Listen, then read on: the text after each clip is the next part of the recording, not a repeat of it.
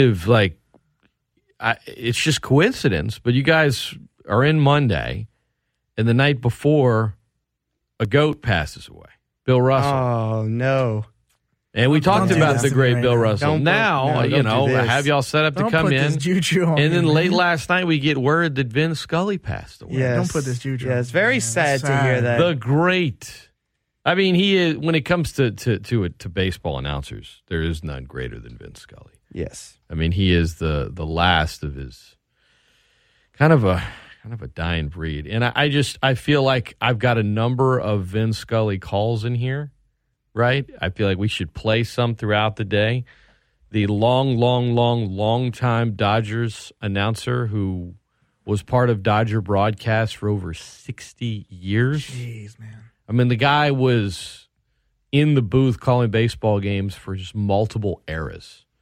And um, rest in peace to the legend. You know, friends, so many people have wished me congratulations on a 67 year career in baseball, and they've wished me a wonderful retirement with my family. And now, all I can do is tell you what I wish for you.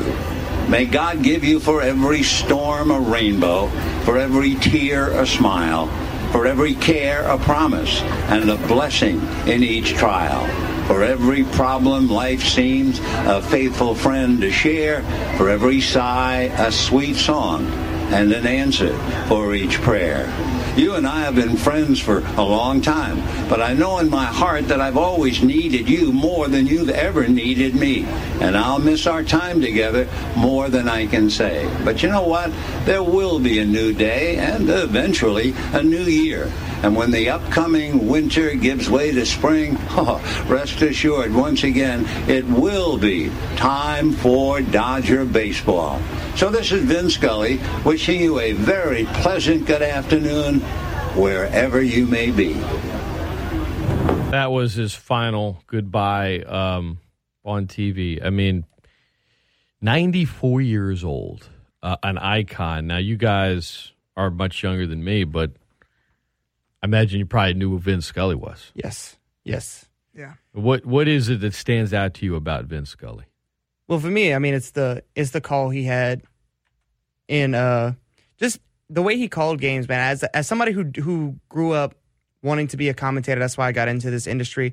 It's it's guys like him, it's guys like John Madden.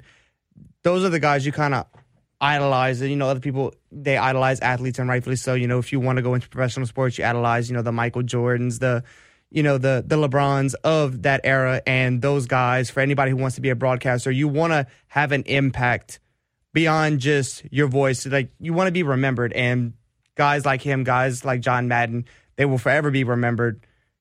So I, I think to be a guy that does baseball and a lot of times, you know, for for large parts of his career by himself, you got to be able to make anything interesting. Yes, absolutely.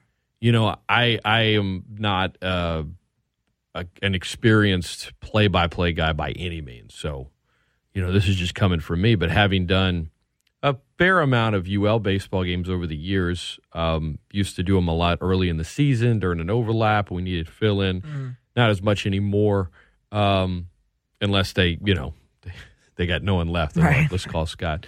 Um, but that, but but it it was calling a baseball game by yourself. You just you can describe. It's good to have a play a, a color analyst and kind of, but when you don't, you know, whenever there's a lull, whenever there's something slow, I mean, I, you know, start talking about alums from the school they're playing or the state or just different things. I mean, Vin Scully could make baseball more interesting than it already was, but could also make like anything interesting. Yeah. Yeah. And that's that's hard to do for 67 years.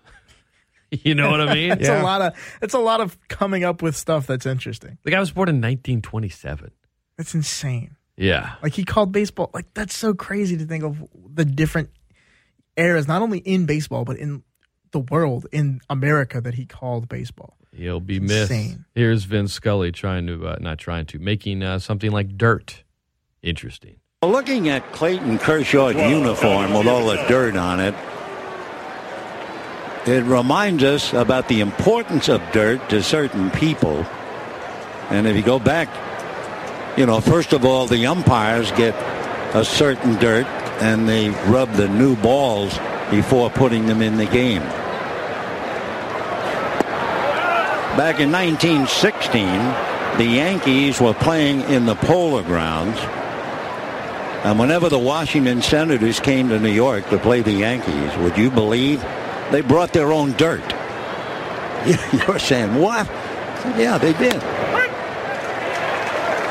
They would bring their own dirt to dry their hands. And they claimed the soil around home plate in the polo grounds was trick dirt. Have you ever heard of trick dirt? Here's the 1-1 pitch on the way. Fastball banged into right field. Base hit. So Giavotella 2-4-2. Single to center, single to right. And the batter will be Shane Robinson.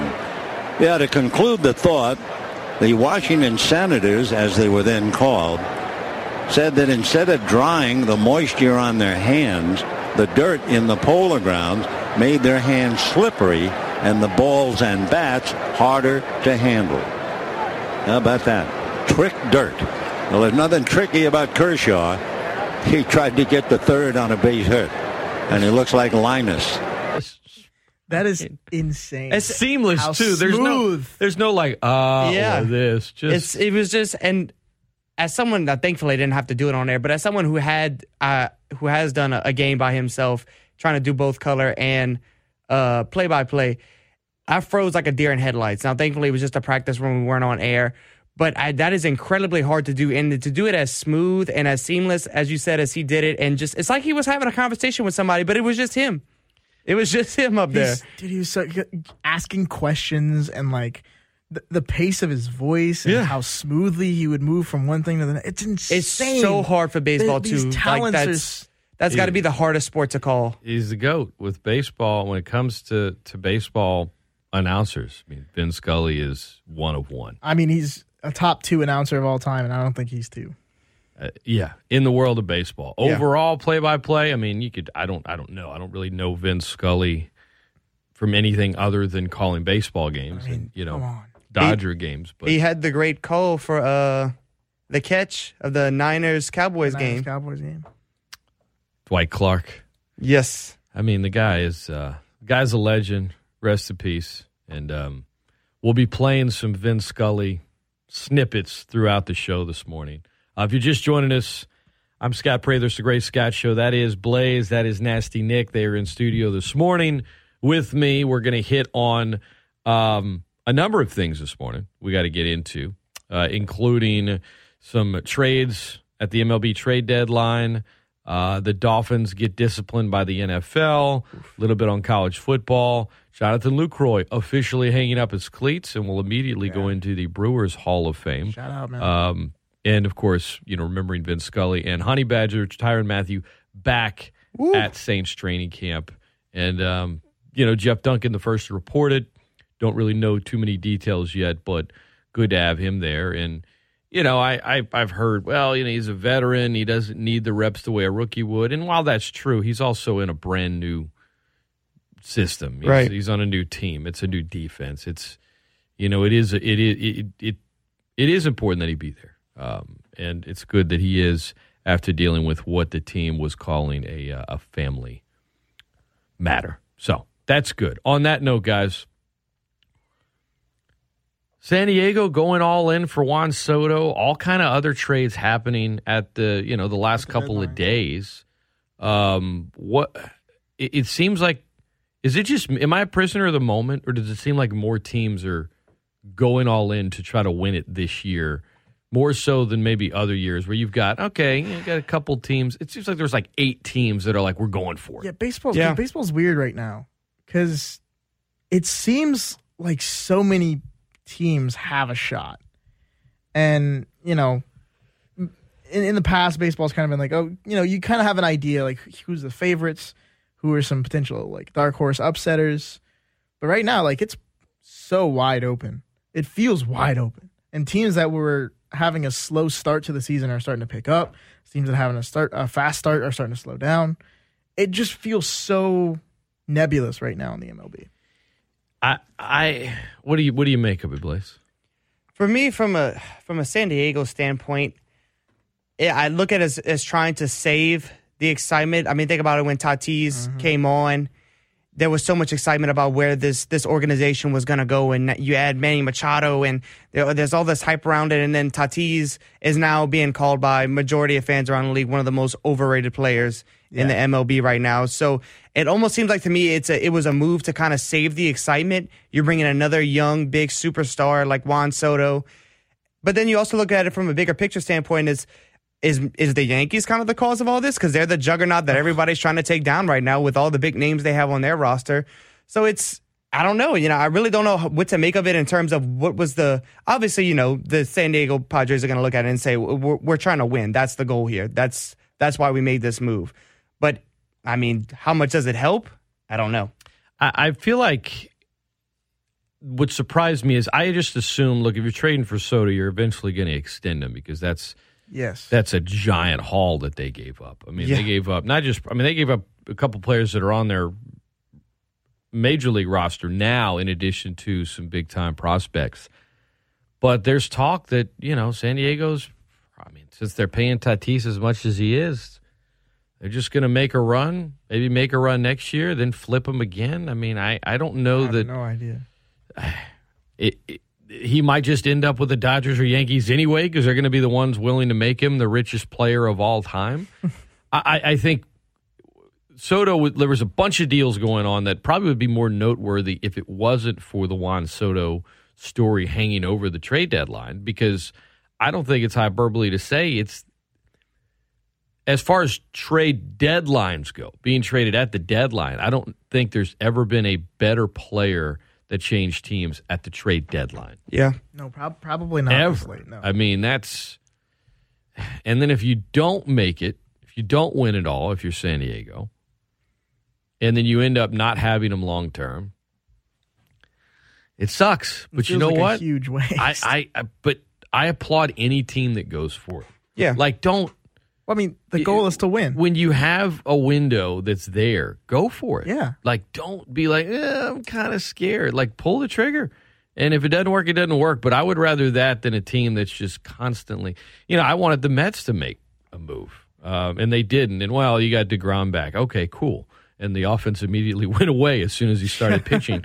Um, and that is a big deal. If he is healthy, you're getting the best pitcher in the world back right now, and that, that can help you. But you've got a good team with a chance to win it, and everyone else is making these moves and adding pieces and making the trades, I I just just go for it, man. You never know if you're going to be back there. I mean, the Astros, they, you know, buzzes aside, they were.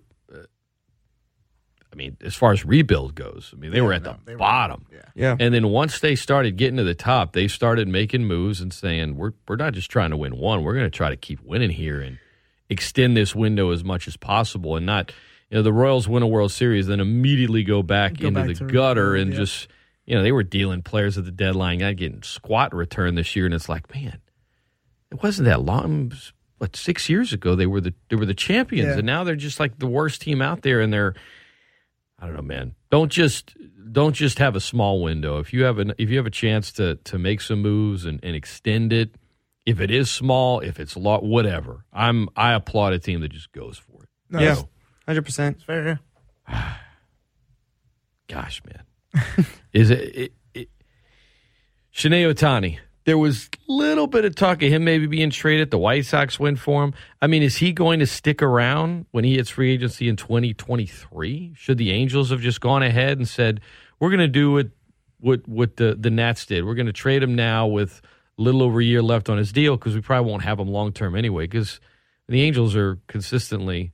Here's what I think of the Angels. You see a headline Trout makes baseball history. Ohtani does something that's never been done in 87 years. Angels lose 6 3. Yeah. Like, that's kind of like every. You know, Yes. It's it's sad, man. makes- it's so sad it to makes me so sad. You have possibly not possibly. You have two. You have two MVPs on on your roster. 2 Mm-hmm. of them, and the fact that you you can't.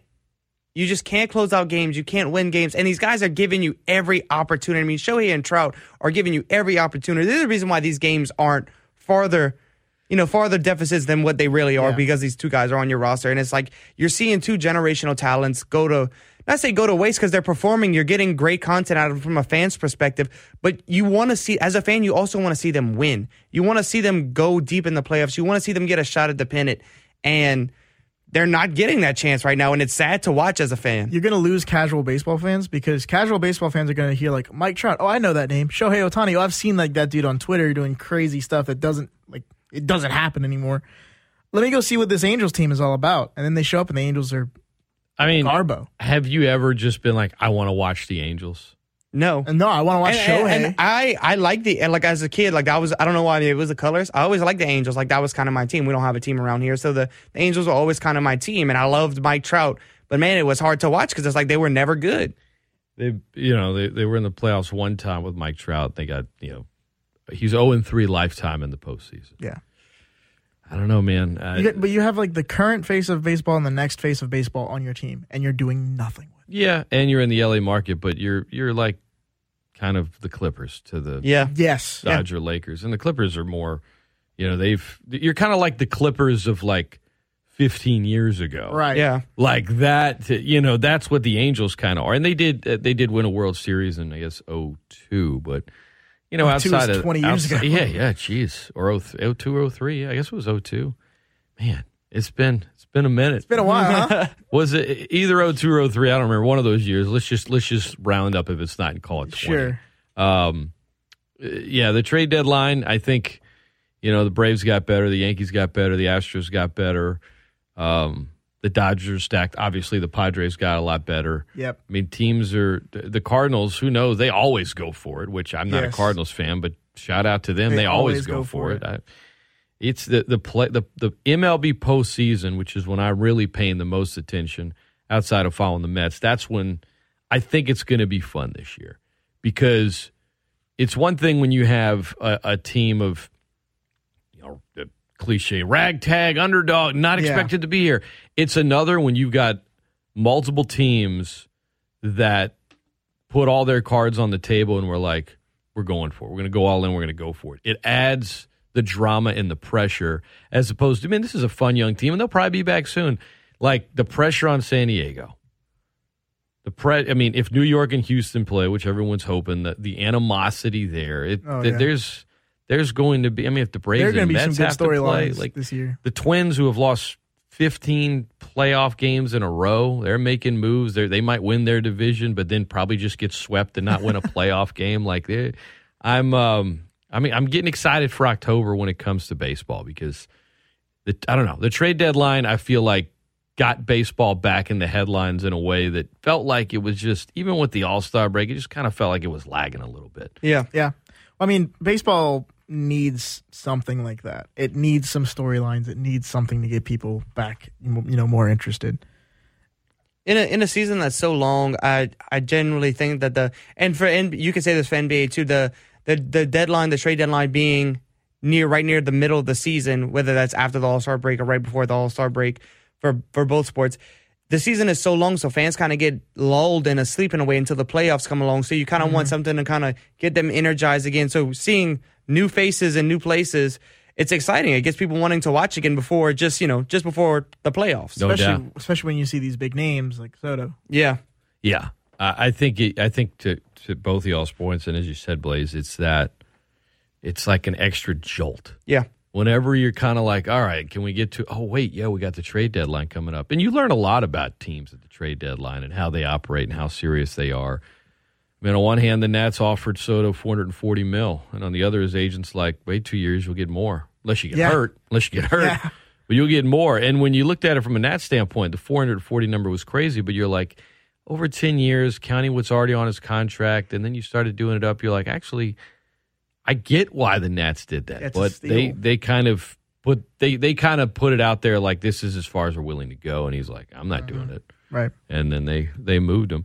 Uh, shout out the Cubs who apparently are not doing anything but didn't want to trade their catcher and just not get anything for him and he's going to leave anyway. Like that's that's another thing I don't understand. Yeah. Like the Reds had a fire sale, but it makes sense. Oh, yeah, no, that Cubs, makes it's like what are you what are you guys even doing? Like what are you do? He's not going to be there, so what's what's happening here?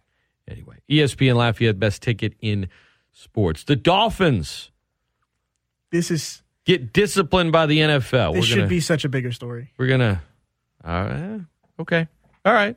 I mean, is it is it not big? I don't know. I feel like it's not getting the Is coverage. it not needs. big? We'll we'll discuss next. In the meantime, here's some more from the great Vin Scully. This is the Great Scott Show on ESPN Lafayette, the best ticket in sports. That was awfully nice. The umpire just stood up and said goodbye, as I am saying goodbye.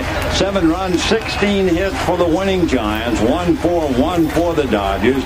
The winner, Matt Moore. The loser, Kenta Maeda. I have said enough for a lifetime. And for the last time, I wish you all a very pleasant good afternoon.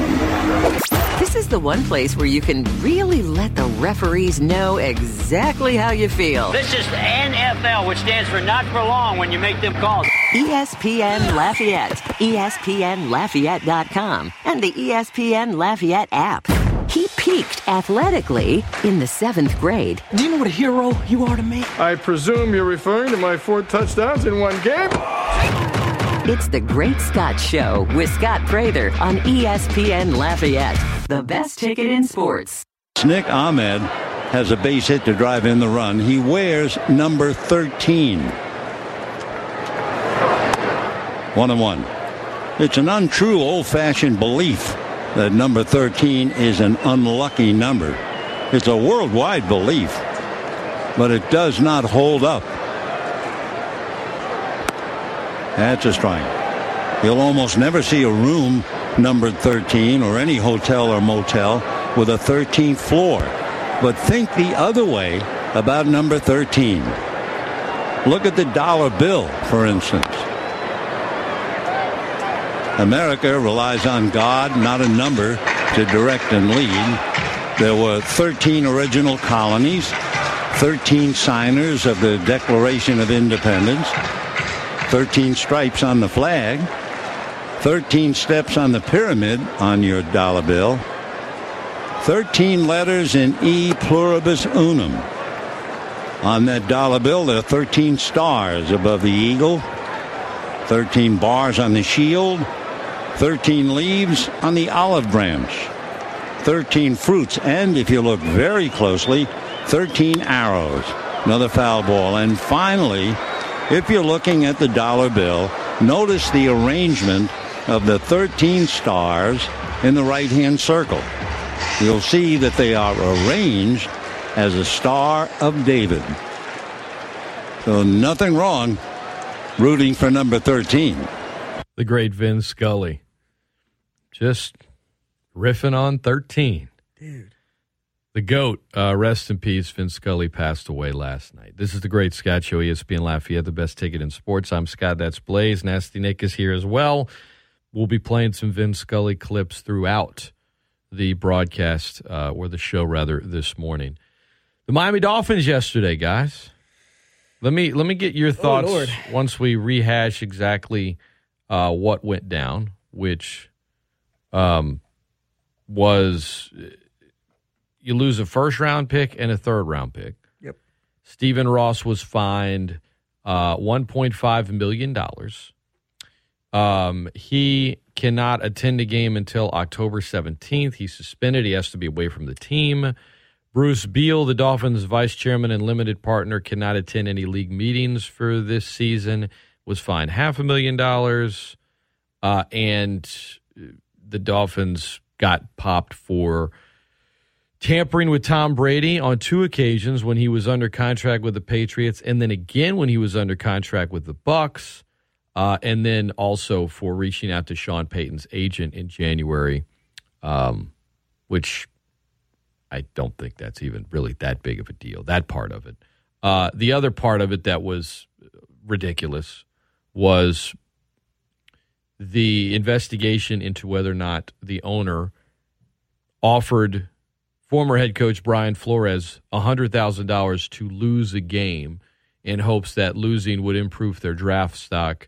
Uh, and basically, the investigation said there were various recollections of the exact wording, but clearly his intention was not to be taken serious, which it's just like just a lie. they can't admit that even even oh it's a, it's an independent investigation. Sure, the, the NFL is never going to allow anything to come out that would suggest that somebody was intentionally trying to lose games.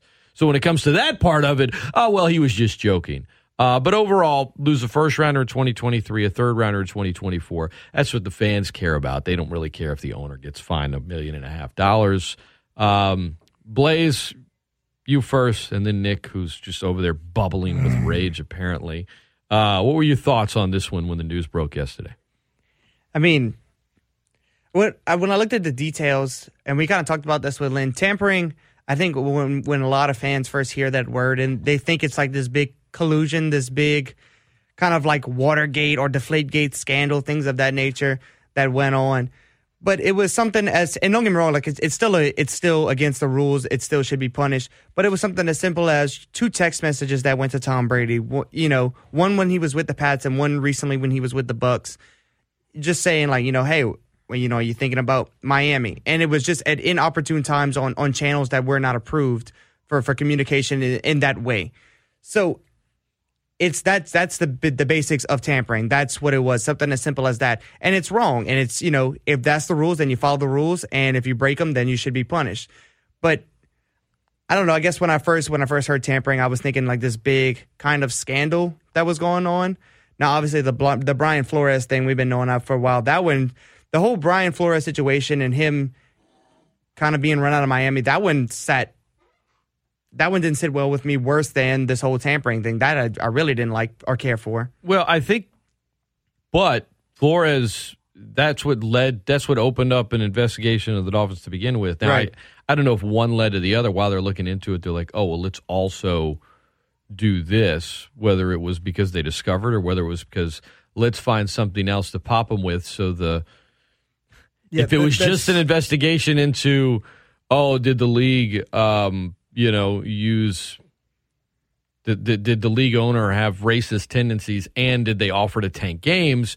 Let's do this other thing at the same time so that when the headline comes out, that's more the focus. That's kind of mm-hmm. the Right. the that's just the cerebral part of me always looking for the other angle when it comes to stuff like this, but I think it holds That's a very anyway. valid angle, and so that's where kind of I was going to go. So that, that- there's kind of a couple ways you could look at this. First off, Brian Flores, I would not, I don't, and Len mentioned this earlier. That dude is not a liar. He is a he's a, a decent. He seems like a decent guy. Always been very honest. I would not be surprised if what he's saying is actually the truth.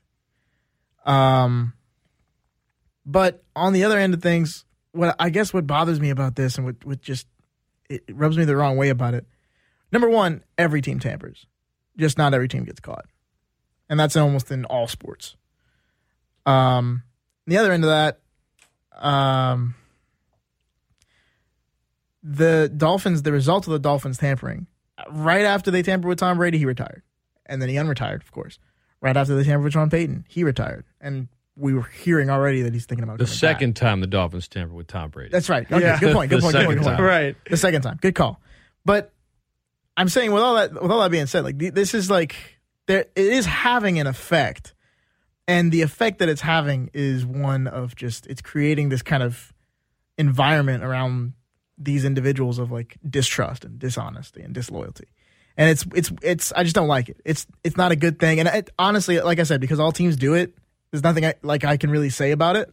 I'm sure the Saints have done it. I'm sure you know other teams that I like, the Jets have done it. Like, but it, I, it just when the team gets caught doing something like this, and especially when they get punished for it, when in reality they're what they're being punished for, honestly, is probably the, the tanking thing, even though they didn't find anything. Right? That's like the conspiracy side of it. It's just it's it's so you're never going to get the the straight answer. That's what bothers me about. You know, I um, I think uh, here's what I'll say because you guys talk about tampering. Well, everyone does it. And this, I think you also have to take into it take into account context and timing, which for me is why I don't think them reaching out to Sean Payton's agent in January after a season is that big of a deal. Right. I think the Tom Brady thing is a bigger deal because of context and timing. Like he's under contract with the Patriots, and you're talking to him about coming over, being part owner, getting a coach. Well, that doesn't work out. Then you do it again when he's still under contract for another team during his career. Hey, we want you to come over here. We're going to do this. We're going to do that. That is, and it's Tom Brady, and it has to do with part ownership. That, that's very different than when Pierre Thomas relayed the story to me during the last year of his rookie deal before a preseason game. Bill Belichick told him, You'd fit really well into this offense. That's tampering. Yeah. Not a big deal. Two two different sides of the spectrum. Right. Like I think when it comes to tampering, to, Nick, with respect, to say well everyone does it, I you you got to factor in context, Yes. timing, Yes, who it is, how strong it was, all of that. You know, LeBron James and and Klutch setting up the whole AD thing years ago, but creating headlines and then him being asked by a reporter, "Hey, you know, there's there's rumors that you guys might trade for Anthony Davis. How would you feel about this?" By the way, this was long before Davis requested a trade.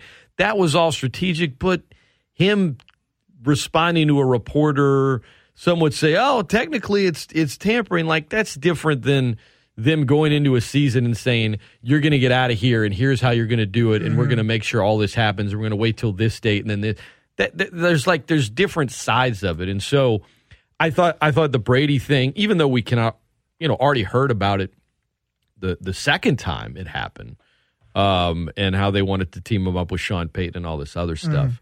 That was um, it felt like a big deal at the time, but then again, Brady's just kind of Teflon. It's like the league, the media. You don't want to you don't want to put it out there too too much because I mean the the Deflategate thing happened, and a lot of that was was kind of BS if we're being honest. But the Deflategate thing happened, and it it, it became more about the league than Tom Brady.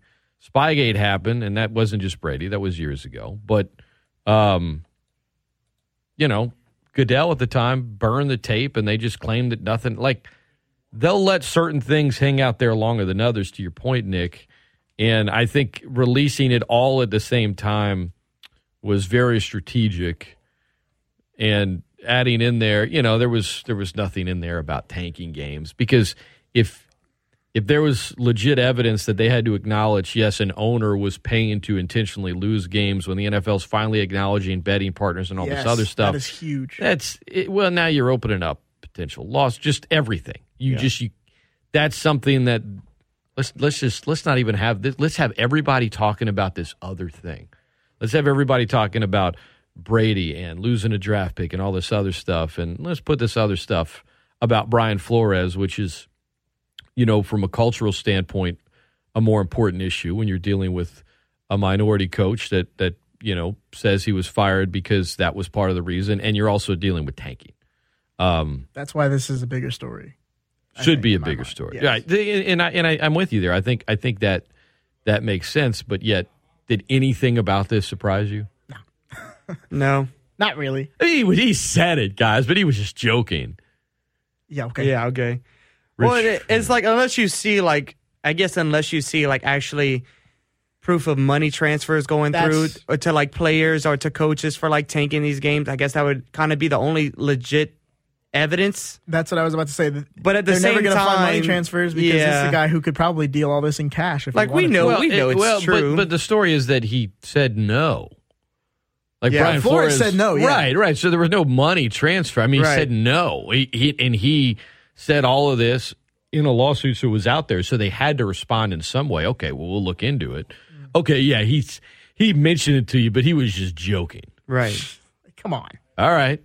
Hell, maybe he was. I don't know. But how can, like, one person saying, I wasn't serious. The other person was like, oh, yes, he was. The NFL and the, you know, it's like, come on. What are you going to do? They're not going to be like, well, it could have happened. Like, no, it, the recollection is cloud. I, I got to go find the exact quotes, but it was just kind of like, yeah, this is, this is typical. Um, and Dolphin fans are upset because they lost the first round pick.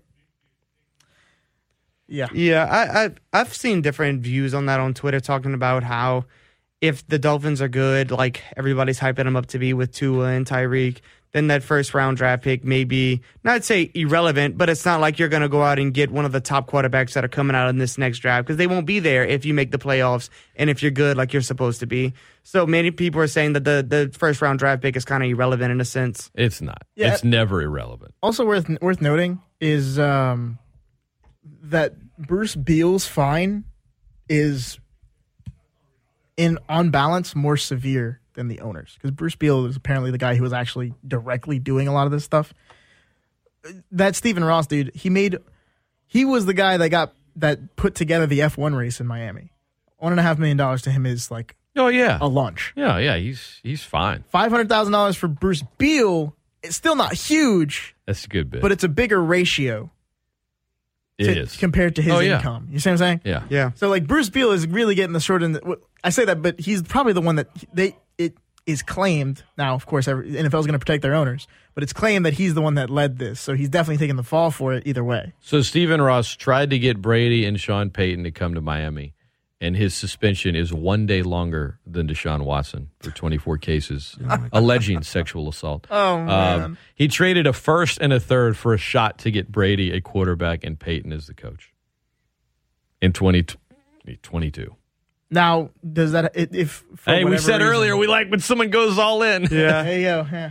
Uh, 337 269 1077. Let's take a phone call. Good morning. Welcome into the Great Scott Show. Hello. Good morning. Yeah, uh, you're right about that pick not being irrelevant. Uh, guys like Ryan Ramczyk are taken at that time, but in the late in the first round. But uh, the, the reason why I called was, uh, you know, I, I understand that there's more nuances to it than just an average person's job or occupation and stuff.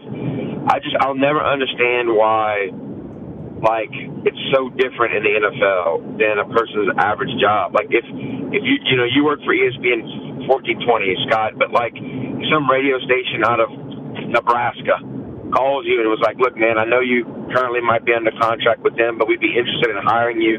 You know, once you became available, or if maybe we could have a conversation with that team Well, about maybe." it's different because you have a, a, a- a collectively bargained agreement between a union and owners. If you're not part of a union, then it wouldn't matter. If it wasn't written into a contract that you're supposed to follow under the guidelines of the CBA, I mean, that's why it's different. And when you're dealing with, you know, something as big as the NFL and the amount of money that gets put in there, And the then- competition involved. yeah, they're all they're all going to look out for their best interest, and so um, you can't. I mean, you, you you come on, Josh. I mean, you can't have owners or coaches or players constantly going out there publicly throughout a season. It's not it's not good business model either. If I mean, granted, ESPN would tell you it's good for the NBA because all they do is just rant about you know who's going to go to New York Yeah, next. But if throughout the NFL season it was about this guy needs to be somewhere else or he should go elsewhere, that's I don't think that's good for the NFL. They just thrive on the fact that 75 of the top 100 most viewed things on television last year in the United States were NFL games. I I think they, they they want it to be more about the game than you know uh, owners constantly going on you know platforms and asking someone to come play for them or offering them stuff while they're under contract. You know what I mean? No, I get it. I guess I just, I don't know. I just always thought it rubbed me the wrong way to see just like how much power they have. I mean, it's kind of like the draft. I mean, I understand there's no way to do it differently. It's just, I mean, like if you if you graduated from broadcasting school and then like the day after you're like, all right, babe, looks like we're moving to moving to Jacksonville. I got drafted by the ESPN Jacksonville station. Don't have a choice. That's where I've got to go work. And they're, and they're going to write, and for me, they're going to write me a million dollar contract. I'd, I'd do it coming out of college. you know, I'd know, work hard, and then I would establish free agency, and then I would have a little more say. But look, I, I I've heard the argument about the model is bad. It's not like, no, but it's it's it. There's nothing about it that's normal. Like I don't I don't compare the NFL to. I, I try not to ever compare an athlete's job to my job because it's just two different worlds. Yeah. Like, they can't understand mine. I can't understand theirs. I just I try to find the humanity in it. But you know, as long as I, I I think if it was all just nothing but free agency and nothing else ever, no draft, no CBA, tampering's all legal. I just I don't think that is a good business model for a league that's making billions and billions of dollars. No, I get you. I get you 100%. Uh, one quick question. Uh, do y'all know anything about um, this Chris Herndon guy the Saints signed? I understand it's it's preseason. I understand this is a guy that might not even make the roster, but I just wanted to see, get your thoughts on him. And if you think that's a guy that might actually make the team at tight end, and I'll hang up and listen. uh, I've been following the Chris Herndon stuff pretty closely because he's a Jets guy, and I used I I'm a self-proclaimed masochist fan of the Jets. And um, Weirdo. hey, look, I grew I grew up straight up. This is the stupidest reason ever, but I grew up when I was a kid. I was playing Madden, right? Everybody has their my player. They want their player to get drafted to a crap team so that they can rebuild it from the ground up. I was drafted to the Jets. I rebuilt them, brought them to five Super Bowls. Been a Jets fan ever since. Not not a joke. Straight up, honest. Just I was like ten. Give me a break. okay. But All right. Fine. been a Jets fan ever since. Love their uniforms also. Oh, But Well, they're traditional. You. I didn't like those ones they were wearing last year. That was, yeah. I do. No, me That was ugh. uh, I digress. Chris Herndon is a depth guy. He's he's he's the guy that you're going to bring in that you want. Juwan Johnson and um, I'm gonna I'm gonna blank on his name, but he's our fourth tight Adam end right Trautman, now. Nope. Taysom Hill, Lucas Krull. Lucas Krull, yeah, like th- those, like not the Trautman and Taysom Hill. They, their spots are secured, but they're the guys. That's like Chris Herndon's the guy that you want. Juwan Johnson, you want Lucas Krull, you want. uh He's a guy who's been with the team for a while. I can't. I think I think of his name right now. He's always been like a, a depth tight end. guy. Garrett Griffin. Garrett Griffin, maybe I don't know, but he's he's a guy you want them to compete with. You oh, want you talking about Nick Vannett? Nick Vannett. Thank Yes. you. No, Vannett. Vannett's. Vin- Vannett's not on, bad. no, he's on the team. He just Yeah, missed a good bit of last year because of an injury. Yeah, but so like the, those, he's a guy that you want those guys to compete with. He's a guy that can. He's a really good blocker at the tight end position. Uh, he can put his hands on a ball. He's a big body guy. I mean, he's not. He's not going to change the entire tight end room, but he's got some good experience. He's a he's a he's a solid like just a tough run blocker, and he can he can put some of these dudes on notice and make sure that they're really doing everything they can. I Uh, um, camp. I my my concern is Taysom Hill's. Is it a rest day or was he out? He wasn't out there the other day. Is he back? Is he not? When you bring in a certain position at that part into camp, you know you've had six training camp practices. It's usually because either guys are looking bad or somebody got hurt, and so uh, you know, I'm, I I, I, always get enough- worried. I just training camp and preseason always so stressful for me. I'm like, God, just just don't just I- don't get hurt. I kind of look at it from like a competition. I mean, I guess it, and not not just me. I guess everybody does, but like a real competition standpoint, you're trying to see what these other guys that you're testing out, like Juwan Johnson. You know, he's they said he's really beefed up this year Yeah, to really make to that, that switch to tight end to be a, a real blocking tight end as well, not just a, a receiving threat. But he's supposedly beefed up a lot this year, and Adam Trautman hasn't delivered like coaches and fans wanted him to.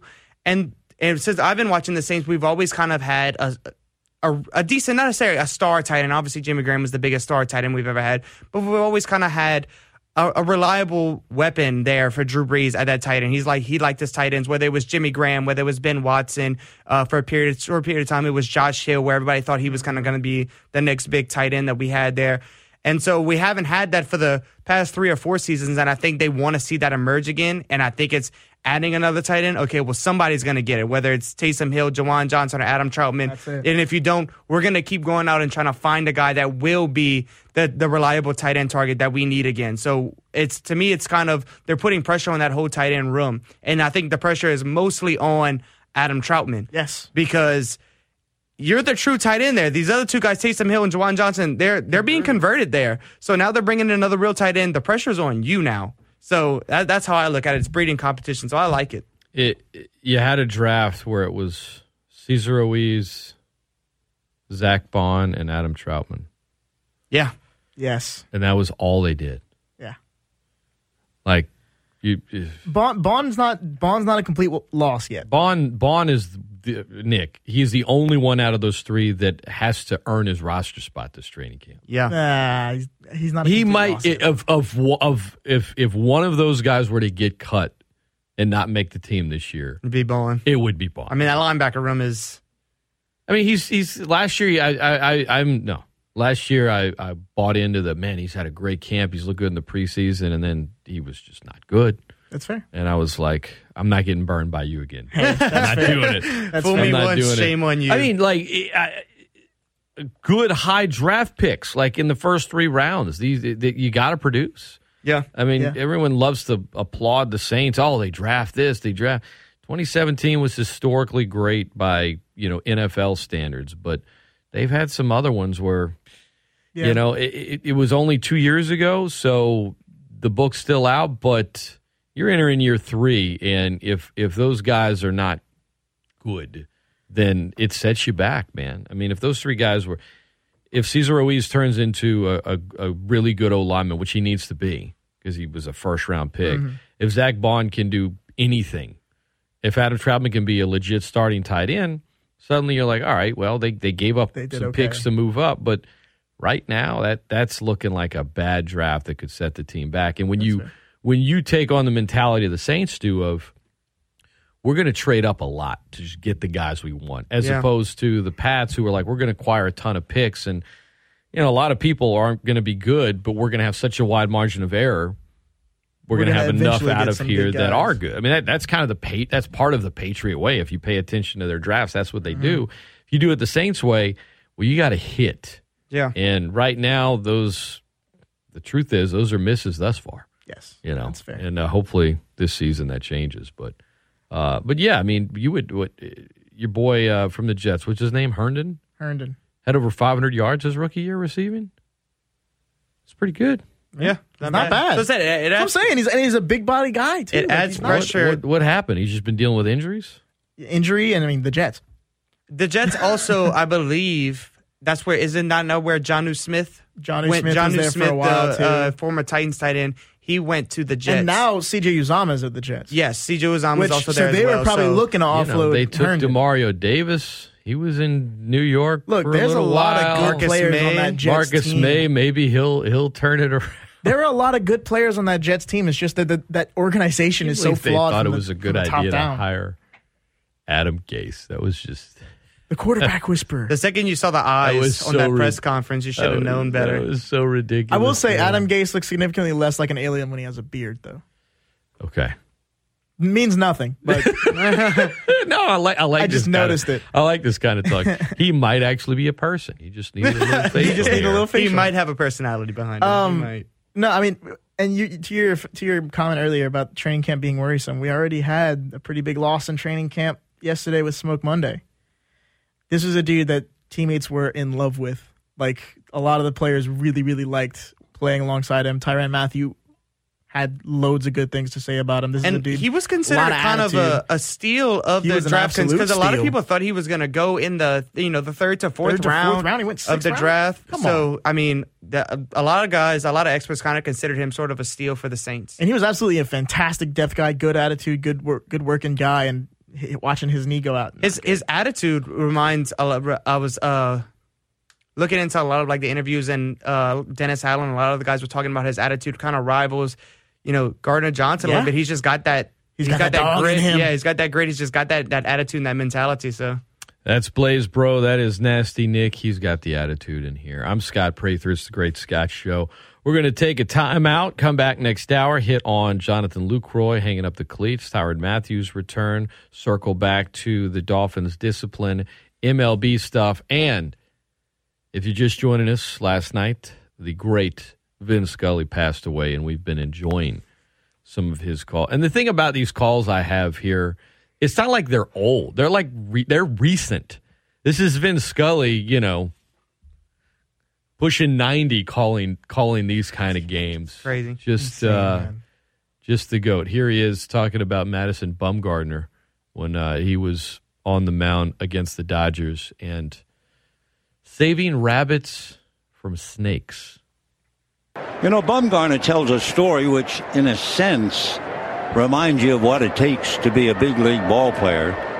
It's two years ago in spring training, and he and his wife were roping cattle, which is what they do. One one pitch, sinker low, ball two, two and one, and they were startled by a large snake. And Madison thought it was a rattlesnake, so he grabbed an axe and he hacked the snake to pieces. But there's something more to the story. 2 1 pitch. Low, ball three, three and one. When his wife Allie and an expert field dresser examined what was left of the snake, she found two baby jackrabbits inside pieces of the snake and extracted them. 3 1 pitch to Turner, way inside, ball four. And after she extracted them, a short while later, the Bumgarners noticed that one of the rabbits had moved slightly. It was alive. Well, his wife brought the rabbit back to their apartment. For the next few days, they kept it warm, bottle nursed it, and the rabbit soon was healthy enough that they released it into the wild. And Madison said, just think about how tough that rabbit was. First, it gets eaten by a snake, then the snake gets chopped to pieces, then it gets picked up by people and lives. It's all true. Meanwhile, line drive base hit to center by Hendrick, and the Dodgers are in business, first and second, and nobody out. So I guess really the morale to the whole story about the rabbit and the snake, you've got to somehow survive. You've got to somehow battle back. A lesson well taught for all of us. ESPN 1420, KPEL Lafayette, ESPN 1033, K277DQ Lafayette, a Town Square media station. The best games, the best fans, the best on the bayou.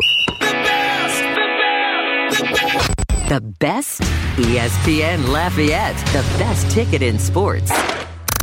Great Scott! The Great Scott Show. And as they head into the final furlong, all of the other radio stations and radio hosts are left in the wake of a keen turn of speed by the Great Scott Show, the champion. With Scott Prather. Steal the show. Hello, everybody. Welcome into the 8 o'clock hour of the Great Scott Show. And as we've been doing throughout the morning, here is another call from the late, great Vince Scully calling the hot foot prank. When baseball players light the back of a teammate's shoe on fire. And if you're saying, what the hell is that? Look it up. Teams have been doing it for many, many years during games. Here's Vince Scully. Well, boys will be boys. A hot foot has been scheduled. Whose cue was that? Oh, that's Scott Van Slyke. Okay. Little does he know. Remember, he got kicked out the other night for arguing about third strike call. We shall await further developments. We will see. Adrian's cooling off. Well, maybe they tried to light it and he was trying to fan it. Oh. Oh, look out here.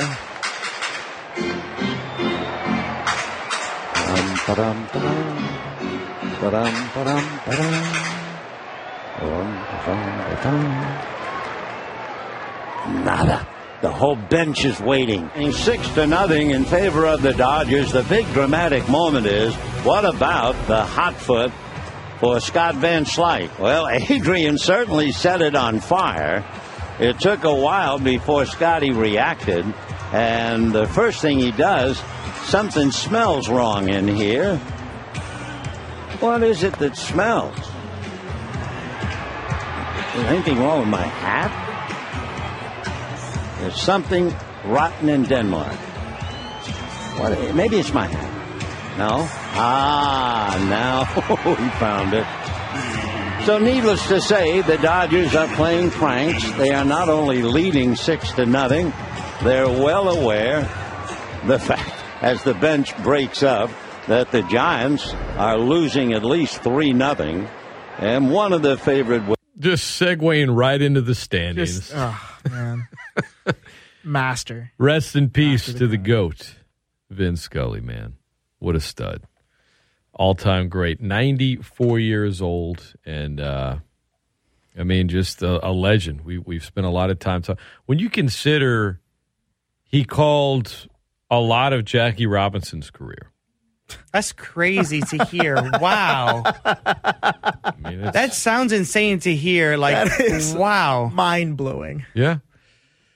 You know, you got Sandy Koufax, Don Drysdale, Tommy Lasorda, Kirk Gibson, Oh, my God. Orel Hershiser, you know, Clayton Kershaw. I mean, we go on and on. He called 25 World Series and 12 All Star games. 'cause, You know, he would do national games of the week and stuff like that.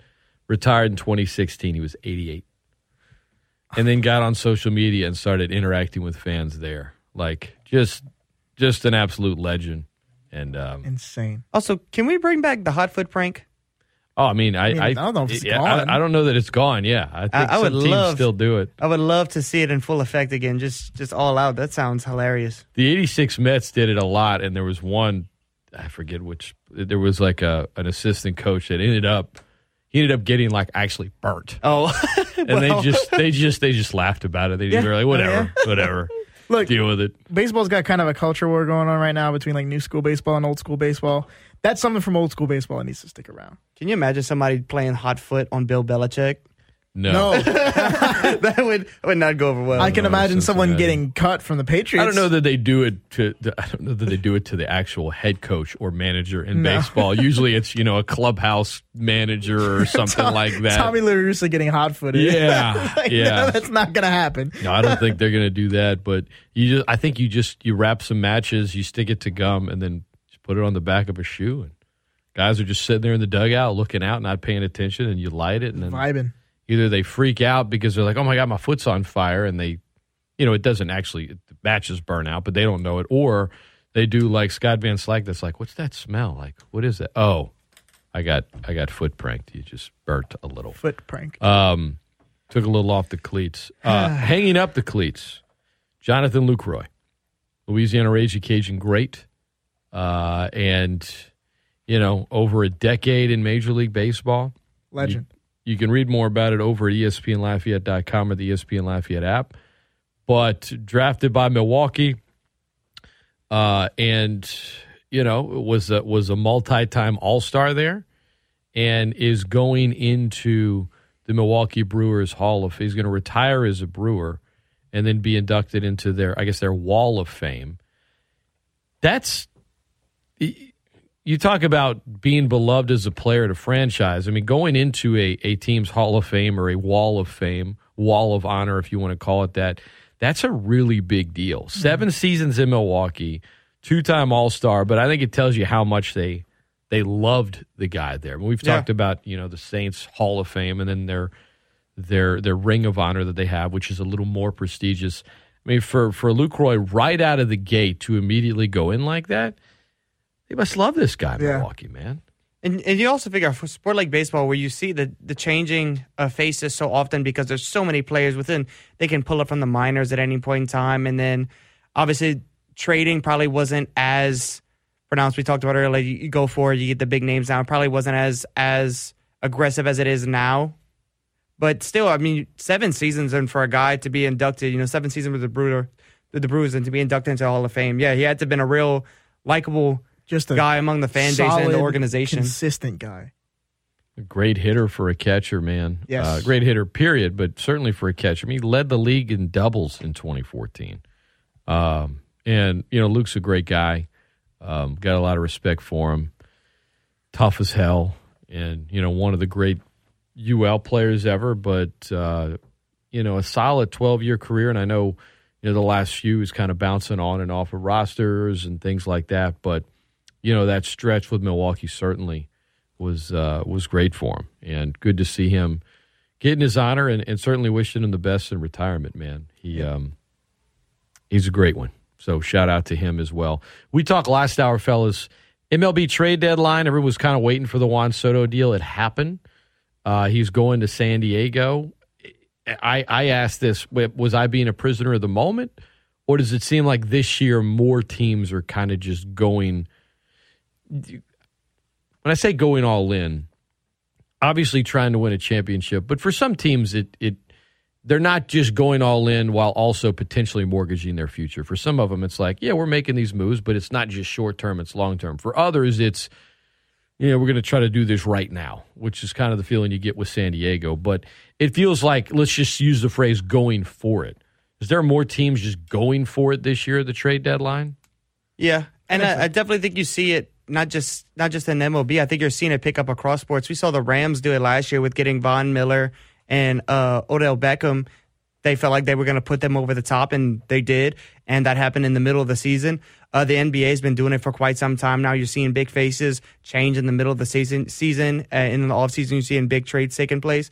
So I definitely think it's become uh, a mentality, sort of in this in this new age of sports, where teams are they're going out and they're being aggressive, and instead of kind of waiting and building a nucleus, like where it used to be it's teams want to win now. And if you have the opportunity to do so, if you have the capital, if you have the the space to trade for these big guys, why wouldn't you do it? You know? And as athletes get better and better, these trades you can slot these guys in mid-season easier and easier. And even in a, in a sport like baseball, I mean, you can just slot these guys into your game plan. Mm, If you need them to hit, they'll hit. If you need them to field, they'll field. You know, I- like they, they they just do what you tell them to do, and they they are. You're slotting in a guy who's just automatically better than whoever you had at the position. It, it gets easier. And that's a good point because I feel like baseball is a lot. It's whereas football definitely the scheme matters. Like you're coming in and having to learn a whole new system. I feel like baseball is it's easier from a standpoint because it's not necessarily a scheme. You know, the fundamentals are the fundamentals. And obviously, the chemistry aspect of it is still a big deal. Mm, you have to connect with those guys on your roster. yeah, and you still got a game plan. Yeah, you still got a game plan, but it's it's at the end of the day, you know, if you if you're a good hitter, yeah the game if, plan if you goes got out a the group, yeah, the, the game plan is still the same. Like they're gonna want you to be aggressive. Once the yeah, once the bats get hot, it doesn't matter anymore. All right, so Seattle, Boston, the Dodgers, the Mets, the Yankees, the Astros, the Braves, the Padres. Yeah, Who who are you? Who you got? I mean, are, are the Yankees the is it is it Yankees or at The like if I Yankees are gave the you favorite. if I gave you Yankees or Astros, like okay, Yankees. Let's say Yankees, come Astros or the field to win it all this year. You the field. taking you taking door A or door B? I'm taking the field. I don't know. I, I think Yankees are Astros. They, they're both. They're tough. both It's like the, the the Yankees are just ridiculous, and then the Astros are not that far behind. No, they're not. so it's but I'm- like I'm taking the field not because I think that, not because I think that the Yankees and the Astros aren't fantastic and the two best teams in baseball right now, but I'm taking the field just because I just have a feeling. I don't know. It's a hunch. Like it's. I have a feeling about the Braves going back, repeating. I mean, I have a feeling about um about the Padres. I mean, they've been making big moves. The Padres, they they, they clearly want to win right now, and I feel like you know their superstars might be more inclined to put even more down because I know Tatis right now. A lot of people call him a little bit overrated. I, I would take Machado, Tatis, and Soto. I think that's pretty dang good. yeah. Yeah. you know, I uh, I I think when you because it's not. I mean, you know, they're both in the American League, so it's you're you're thinking the the AL is going to win if you just go Yankees or Astros. A lot of people, but you can't you can't rule out the Dodgers. Obviously, there's Can't rely on the Dodgers. I mean, I, I wish the Mets had done something at the trade deadline, but as far as pitching staffs go, if they're healthy, they Yeah, can go up with that is- anybody. They got you know an incredible closer. They've got the arms to do it, and in the postseason, you know, I just being a Mets fan, I'm just waiting for the offense to collapse in a huge moment. Um, but it, uh, you you could make a case for a lot of teams here, but I mean, Yankees, Astros feel like they're in the best spot. I think the Braves are in a really good. Yeah, man. See, we, you start talking yourself into a lot of these teams. Look, I know my boy Thomas Bobbitt. If he's listening out there, he's gonna like me saying that the Braves have a chance to go back again. Big Braves guy. They But do. look, They They, do. got a chance. Like I'm not just saying this to to to to be a uh, not a homer, but to be a you know a buddy to my guys who are Braves fans. I'm saying like they look good. I mean, the the the, Ray, the Braves last year went a big hole and climbed out of it. That's what I'm saying. Um, so we know they can do it too if Yeah. they have to. Yeah, I, I think. Uh, so Blaise goes Yankees, come Astros. You go the field. I'm not sure what to do. I guess if I was if I was just betting on it, I would probably go. God dang it! I don't know, fellas. I keep going back and forth. I was about to say Yankees, come Astros. It's like If I'm betting, I'm going the field because it's a bigger payday. Yeah, let's say all things are equal here. Let's just say, hey, you know, you get a, you get you get a grand based on which one happens, no matter what. Uh, yeah, I think I would. I don't know, man. Yankees, Astros. Look, give me the field. Give me the field. Dang There you it. go. Give me the field. Not that it matters. We're just talking out loud here. Vin Scully. We're going to hit on uh, some more of his great calls from his illustrious career. We'll talk a little college football. Tyrann Mathieu back at Saints training camp. We'll get into the secondary in New Orleans. And phone lines are open for you guys 337 269 1077. Here's Vin Scully. You mentioned it last hour, fellas. The catch, Dwight Clark, the in 1981 NFC Championship game between the Niners and Cowboys. Vin Scully calling some football. Third we'll see a pickup sometime on the right side, possibly. Montana looking, looking, throwing in the end zone. Dwight Clark.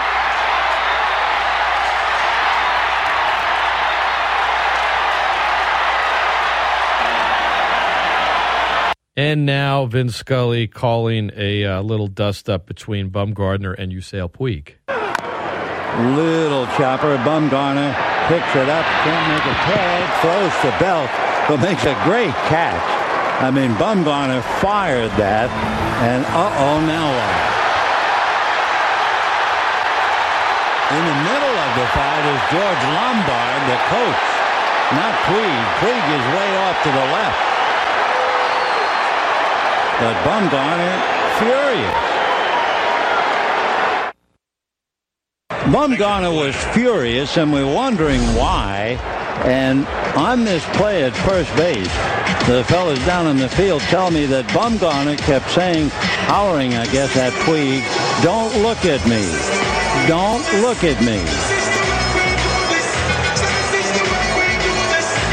Don't look at me. Don't look at me. That's what it looks like he's saying.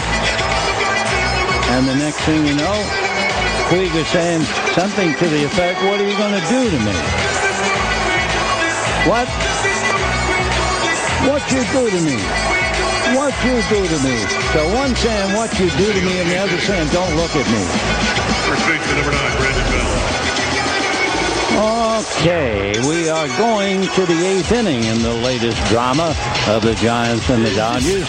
Hearing and hearing like the, the I guess I, I don't know was that a techno music behind him? Yeah. like I mean the man was calling games in the 40s where it was just you know da da da da da Yeah, actual uh, calliope or whatever. right like, like, uh, the organ music was still going on that's in right baseball. stadiums absolutely there. I- and remember remember you say Puig Yeah. Yeah. golly I mean it's like Even that feels like a long time ago right now. well don't go anywhere the Great Scott Show coming your way right after this. Hey, this is Rich Eisen. You can hear me every day on ESPN Lafayette from noon to 3 on The Rich Eisen Show. ESPN Lafayette. E to the S to the P to the N. The best ticket in sports. Welcome back into the Great Scott Show, ESPN Lafayette, the best ticket in sports. I'm Scott. That is Blaise. That is Nick. Yo. From the Storm Team 3 Weather Lab and Daniel Phillips today, your forecast partly cloudy, 60% chance of rain and thunderstorms, high of 92. Tonight, partly cloudy, 20% chance of showers early with a low of 74. Phone lines open 337 269 1077. Fellas, now uh, Saints fans can stop worrying about Tyrann Mathieu, right? Whew. Right? They little, should. little breath. They should. Little, little breath. Okay. I mean, he's there. He's there, right? That that's what you want to see. Unless you unless there's another incident. I mean, we're in the clear for that. I mean, it was all speculation. It's not like he verbally came out and said anything. He just he took. Which don't get me wrong. I mean, it was kind of a it was an eye raiser for I think all fans and everybody involved who liked Tyrann Mathieu. Uh, it's kind of a, a an eyebrow raiser when you saw the pictures and then the the same name being taken out of his Twitter bio. But I mean, he's back now, and unless you see like another incident or if you hear talks of there there's there's conflict going on within the locker room, I think you take a you kind of take a breath of fresh air. Fresh air. Yeah, I mean, they've only had six training camp practices. I, don't, I didn't hear anything about conflict. He just wasn't at Yeah, camp. right. Um, it, it was, it, you know, folks were look. You blame fa- he if if he was doing the same thing on any other team, I think the fan base would would have concern. Oh yeah, Yes. for sure. Uh, the team's scheduled to work out at 9 a.m. today inside. It's closed to the public. Uh, I do. Th- there is some media availability later today, and I'll go ahead and tell you guys right now, and everyone listening, I don't think you're going to hear much of anything other than, you know, it's a personal issue. We're just happy he's back. and Yeah. he might be made available. He'll say the same thing. You know, I'm just I'm just ready to get to work and focus on football and appreciate the Saints. You know, give me the space and. You know, we're just here to work. We got a lot of expect. Let me tell you about these other guys in the secondary. I mean, Yeah. blah, blah, blah. Yeah. That's- It'll be the that's- run around. And and and if it's not a football issue, and it doesn't appear to be, frankly, it's if unless they want to air it out, it's none of our business. Yeah, Yeah, correct. business. Correct. You know, um, and and for most Saints fans or football fans, that's all they really want to hear anyway. Is yeah, I'm here, I'm good, let's play. Yeah, really. Yeah. You know, They just want to make sure that there's no bad blood between him and the team. Uh, a, a lot of the, I would say the, the the the good fans, right? The fans that are not like trying to make this into a pageant. People who care about football just want to make sure that he's cool. Yeah, I think the, the, the- look. You miss six, you're back at practice. That's good. Yeah. That's good. Yeah. Um, Nick, I, I, I got a I, I got a bone to pick with you. Oh, Oh, oh, no. Did you? I'll go- start filling out my did- did- paperwork. Did, you go on social media and, and claim that football would be back tomorrow night? It is. Football's back tomorrow night. He also he also said it on the airs at, at What- airwaves what- at six. what- I'll say it again of- right now. Football's back tomorrow night. In what way? It's on TV. What What do you consider football? Uh, grown men hitting each other and throwing around a oblong shaped. I mean, you can go. You can go watch practice somewhere. You can do that yourself. I'm not going to. If you, me, and Blaise started throwing a ball around and pushing each other, I wouldn't call it like if it's live on television. NFL football. Can we put it on the Twitter socials, please? I will. I will go and buy a football right it's now. We'll go out to Hall the of yard. Fame game. We'll go out to the yard. We'll start throwing a football. If if it gets picked up by Fox, I'll call it NFL. I feel like it would be the equivalent of like if you're really into Marvel movies and it's like we're bringing all the logos of all the Avengers into a room, but it's not going to be any of the Avengers You know. in their uniforms and it's really not going to have much of a plot. It's going to be really difficult to watch. But we're just we just know that people like Nasty Nick are going to get excited just to see these the Captain America shield, even if it's held by, you know, Joe Blow. yeah, yeah, Yeah, the, the the the the guy that's at the end of the casting call. I'm not even gonna lie to you. I'm also not even planning to watch the game. I have I have prior arrangements for some uh, for some D and D with some friends, but I'm excited because So you narratives are back. You're excited. You're excited. You claim football's back, but you're not going to watch it to play Dungeons and Dragons. Yeah. Well, I, I made plans. I made plans before I knew what day the. the Hall you should make plans. It's the Hall of Fame game. Yeah. However, Yeah. comma, what I will say, narratives are back, preseason starting. Uh, look, Davante Adams is not going to play. Derek Carr is not going to play. Josh Jacobs is not going to play. Darren Waller is they're not going to play. What, uh, uh, Tra- Nobody on Travis Trevor, Etienne isn't going to. Trevor Lawrence is not going to play. But even if they would, like, we're gonna see dudes. We're gonna see dudes who we're never gonna see again in the NFL. They get their moment in the sun. We see some crazy plays every year. tell me, tell me, like, g- give me, no, no, no, Nobody. no, no, no, no, stop it. Give me a Hall of Fame game memory. that punter running like forty yards. Really? touchdown. my I don't remember his name. What game was that? That was like three years ago, four years ago. Who was it? It What was team? longer than that. remember his It name. was It You longer don't was, uh, remember it was Tennessee. anything. They- 'cause they were- they were wearing the Oilers all you remember about a Hall of Fame game is that someone in an Oilers jersey, a punter that got cut, scored a touchdown one time. And this guy's sitting over here saying, "Football's back tomorrow, everybody." No. look at him. Football He's is- proud of it Football's too. not back am. until Labor Day until Labor Day weekend. I'm Labor Day you. weekend, y'all are. y'all- That's man. college football, man. That's when football. Oh, starts. yeah, know what- okay, okay. You know what's That's so much football's better than preseason football, especially the Hall of Fame game. I mean, good lord. What's better is training camp practice, Yeah. depth charts, Yeah. storylines, But player that's all, interviews. That all comes from preseason. Hard preseason. knocks. No. Well, I, listen, I'll watch the Saints preseason games because you know I need to for the job, and there is you try to pay attention. Okay, I watch the Saints anyone- preseason game for fun. Did anyone stand out? It's it's it's a tough watch, especially when you get you know like six minutes into it. There's like okay, cool. There's paths, guys running around. You get to the second, but You're gonna be wearing Guardian the. Hall of Fame game You're gonna be wearing Guardian. caps. is it, it's what channel is it even on? ESPN, I think. Is it? I don't know. I don't. I don't. I don't find out. I don't- You see, this guy's over here. He's not watching. He doesn't know what channel it's on. He can't remember anything, back. and he's claiming that foot. It, I I would be good if you had said football is back when the players reported to training camp, as I opposed did. to I did say the that. Hall of Fame game. I did say that. So it's back again Yeah, when the, the football is- great you gotta understand. rivalry between Las Vegas and Jacksonville, Scott, I'm gonna tell you a secret. This is gonna be my bit all season. NBC and Peacock. oh, I have Peacock. I'm gonna. Okay, I might have it on Peacock. NB well, it's In NB. It's network TV. But look, no, I'm, Scott. I, this is going to be my bit. This is going to be my bit all season. But I guess I'll come clean with it right now, and I'll just still do it anyway. I'm just going to say football's back every week. Every week, football's Okay, back. That's fine. That's fine. I'm gonna, I'm gonna, do- you know, That's fine. That's, There's gonna better, be a that's better reason. than claiming it's back. It's only back when the Hall of Fame game. for example, like last week, football was back because of training camp. This week, football's back because of the Hall of Fame game. Next week, football's going to be back for a different reason. Next week, football's going to be back for a different reason. Football's going to be back every week until it leaves. and then football will be back because it'll be almost draft time. Okay, so th- you claim this is a bit. Now, how is this a? f- Is it, you, do you think it's funny? Is it like are you working on a show with this? Uh, I think it makes me laugh. Is anyone? He's the funniest guy he knows, Blaise. Look, I- Bla- look at- Blaise is nodding in complete. He is really upset with you right now. He Well, looks you- disgusted. Well, it's because I'm also because I don't think he, I think he's kind of frustrated. I'm not giving college football its snaps. he looks disgusted. There is nothing more exciting than Labor Day weekend. Nothing. I get absolute Monday off. goosebumps and chills thinking of Labor Day weekend and all the slate of college football games that are going to be going on. Blaise, are you gonna you're gonna watch every single football oh, game? Oh, you, every single college you- football game. You can bet Day every dollar you have on it. that I will. weekend. That's awesome. I will. No, I- I'm not. Look, nothing wrong with that. I will. You Most just gotta have certainly to- will. You're like, I, I don't know what it is, man. Like, I'm not Non-conference matchups, big names that not you won't really see play at any other time. Not really Oh. interested in like Maction. Sorry. It's not action. It's like it's Florida State LSU. It's, Bama. Every, it's every team playing. yeah, it's it's it's Bama. Uh, uh man, I'm blanking on who they're playing. Uh, this this Texas. yes, Bama, Texas. Like it's big names like Okay. that. That like I might watch Bama Texas just to watch Texas get smoked. Oh, dude, I, I'm here for it. It's Florida. L- it's Florida State LSU. Florida it's State LSU is not going to be a game. It, it's it's still two big programs that you don't get to Sunday. see. It's- UL and LSU playing Florida State this year. Yeah. Yes. Well, see, that that actually does kind of matter to me. I do want to see what the score is of the LSU Florida State game Oh, because I'll if watch. we I mean, I'm going to watch that. That's if we have a bit a better point differential, assuming both teams. you know win. that August 27th there are some football games. from For some- college? some Yeah, a college lot. football games.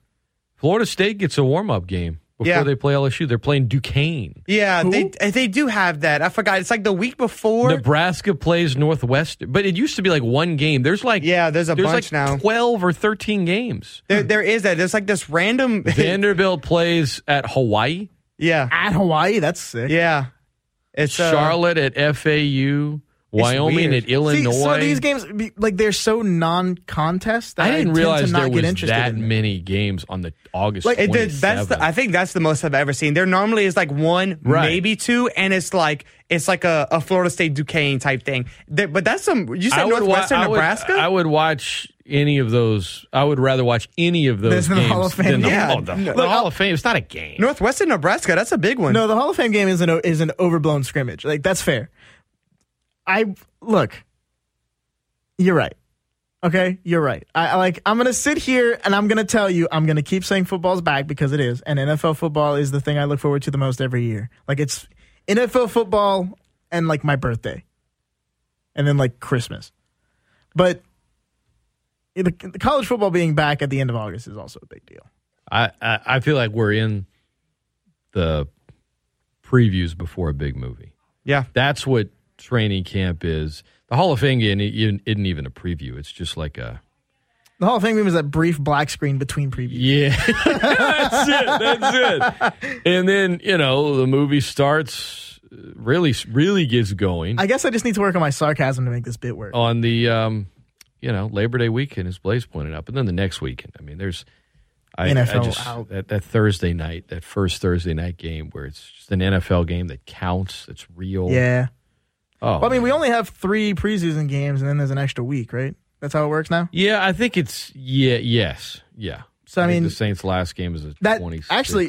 So to your preseason point, that Labor Day weekend, it'll be only college football. well, that's how it. That's how it always is. Is that how? Well, no, no, always it is? used to be in the, the, past. Oh, they it have used the to also preseason be too? the fourth. in the past, it was also Oh, the fourth okay. preseason game. Now, which those is why I games- Nobody watches. That's But- probably but those games were played on like Thursday and Friday. Yeah, Yes, They weren't. They were all done Correct. by Saturday. Correct. Um, so Thursday and Friday, but Thursday and Friday you would have some college football. You know, typically the Saints' last preseason game would be the same night as that first Thursday before Labor Day, where there's a good bit of college football Yes. games. Yeah. And, you know, it's like you got some Sunday and Monday action on the because LSU plays on the Sunday. They're the only game on. I believe that's televised that night. Clemson, Georgia Tech on Monday. Oh, that's a Monday game. That's the Monday game. Clemson, Georgia thought, Tech. oh, listen to this guy who's judging What's- Clemson, Georgia Tech after just saying he's going to get excited about Cal I will- I Poly will and watch Fresno it. State. Yeah, I will. really? I will watch, I'll watch it. every single game. You can bet every dollar. Oh my God! Yeah. He's Monday? sniffing his, his- Monday? rubbing his nose at a team Because that's won Monday's multiple like national the, titles that's, recently. That's normally like the big one. You know, Clemson is Clemson is there, but Georgia Tech, uh, but Let's be real. Georgia Tech getting good. Clemson, Georgia Tech is probably you could argue it's bigger than LSU Florida State based on the fact that last year LSU and Florida State had losing records. Yeah, yeah. Good point. I mean, let's not be. I mean, I- locally, spade a there's more interest Yeah, in yeah. LSU As, and a, as an LSU State. fan, yeah. But Yeah, Georgia see, Tech, Clemson is. it doesn't what- have the sizzle that It's LSU conference- Florida State does. it's a conference game. It's a conference game. That's You've what got being a team in LSU fan Clemson that to you. always has big expectations and Are you didn't calling beat 'em me an LSU year. homer? You Saints homer over there? Don't Yes. you point that finger at me? Hey, Don't you point look. that finger at me? No. I, I, I, Both I, things I'm can ex- be true, Blaze. I'm excited. I'm excited for Louisiana Southeastern Yes. at Cajun Field. Yeah. that is Six o'clock. Woo. That is Four a o'clock sneaky good pregame game, right too. here, Saturday, September third. Um, I don't know about sneaky good, but I'm excited about it. We'll talk to Coach Michael Desormeaux tomorrow morning. Oh, He'll be on with me at seven fifteen, and we'll have Love plenty that of, guy. Well, plenty of coverage for you uh, tomorrow during the day between eleven and one thirty. Follow us on Twitter at ESPN Lafayette. Lots of stuff from uh, UL football players, assistant coaches, head coach, all that stuff. Straight up. sneaky good game. Uh, I've, I've, so biasly, I have a good friend of mine who plays for Southeastern. So I've been following them the past. Is that a season. word? Biasly? Probably not. I made it up. With Probably not. bias. No, I, like, I love that he just said probably not. I love it. That's how you do. it. biased. You just roll with It's- it. but it's the fact that it, the confidence that came out with it. I bet you the people are like Biasly. biasly. You just rolled with it. like a- I was like, what? look at this dude. Five dollar radio words. but Biasly. I, I have a, a good friend of mine, played with him at Loreauville, uh, phenomenal athlete. He was the, as a freshman, he was first team All American in the FCS, uh, second in the conference in interceptions in the Southland Conference with six. Uh, they were a pretty good team last year. Now, Cole Kelley's obviously gone, the SCM product who played from here, but they're, they're returning uh, the number one defense coming back from last year. They're so, a very good uh, FCS program. And look, you consider, look, Louisiana's, they got the longest win streak in the country at Yeah. 13 games, and they're, they're going to beat Southeastern. But let's look back to last year, at least under Coach Napier, and obviously there are a lot of changes. It would take them a little while to get going, with the exception of, of 2020 when they opened up with a win at Iowa State. But last year was a three point win against Nicholls. yeah, exactly. Yes. You know, Scares um, me. and so you know, uh, I, I don't, I don't. We'll learn.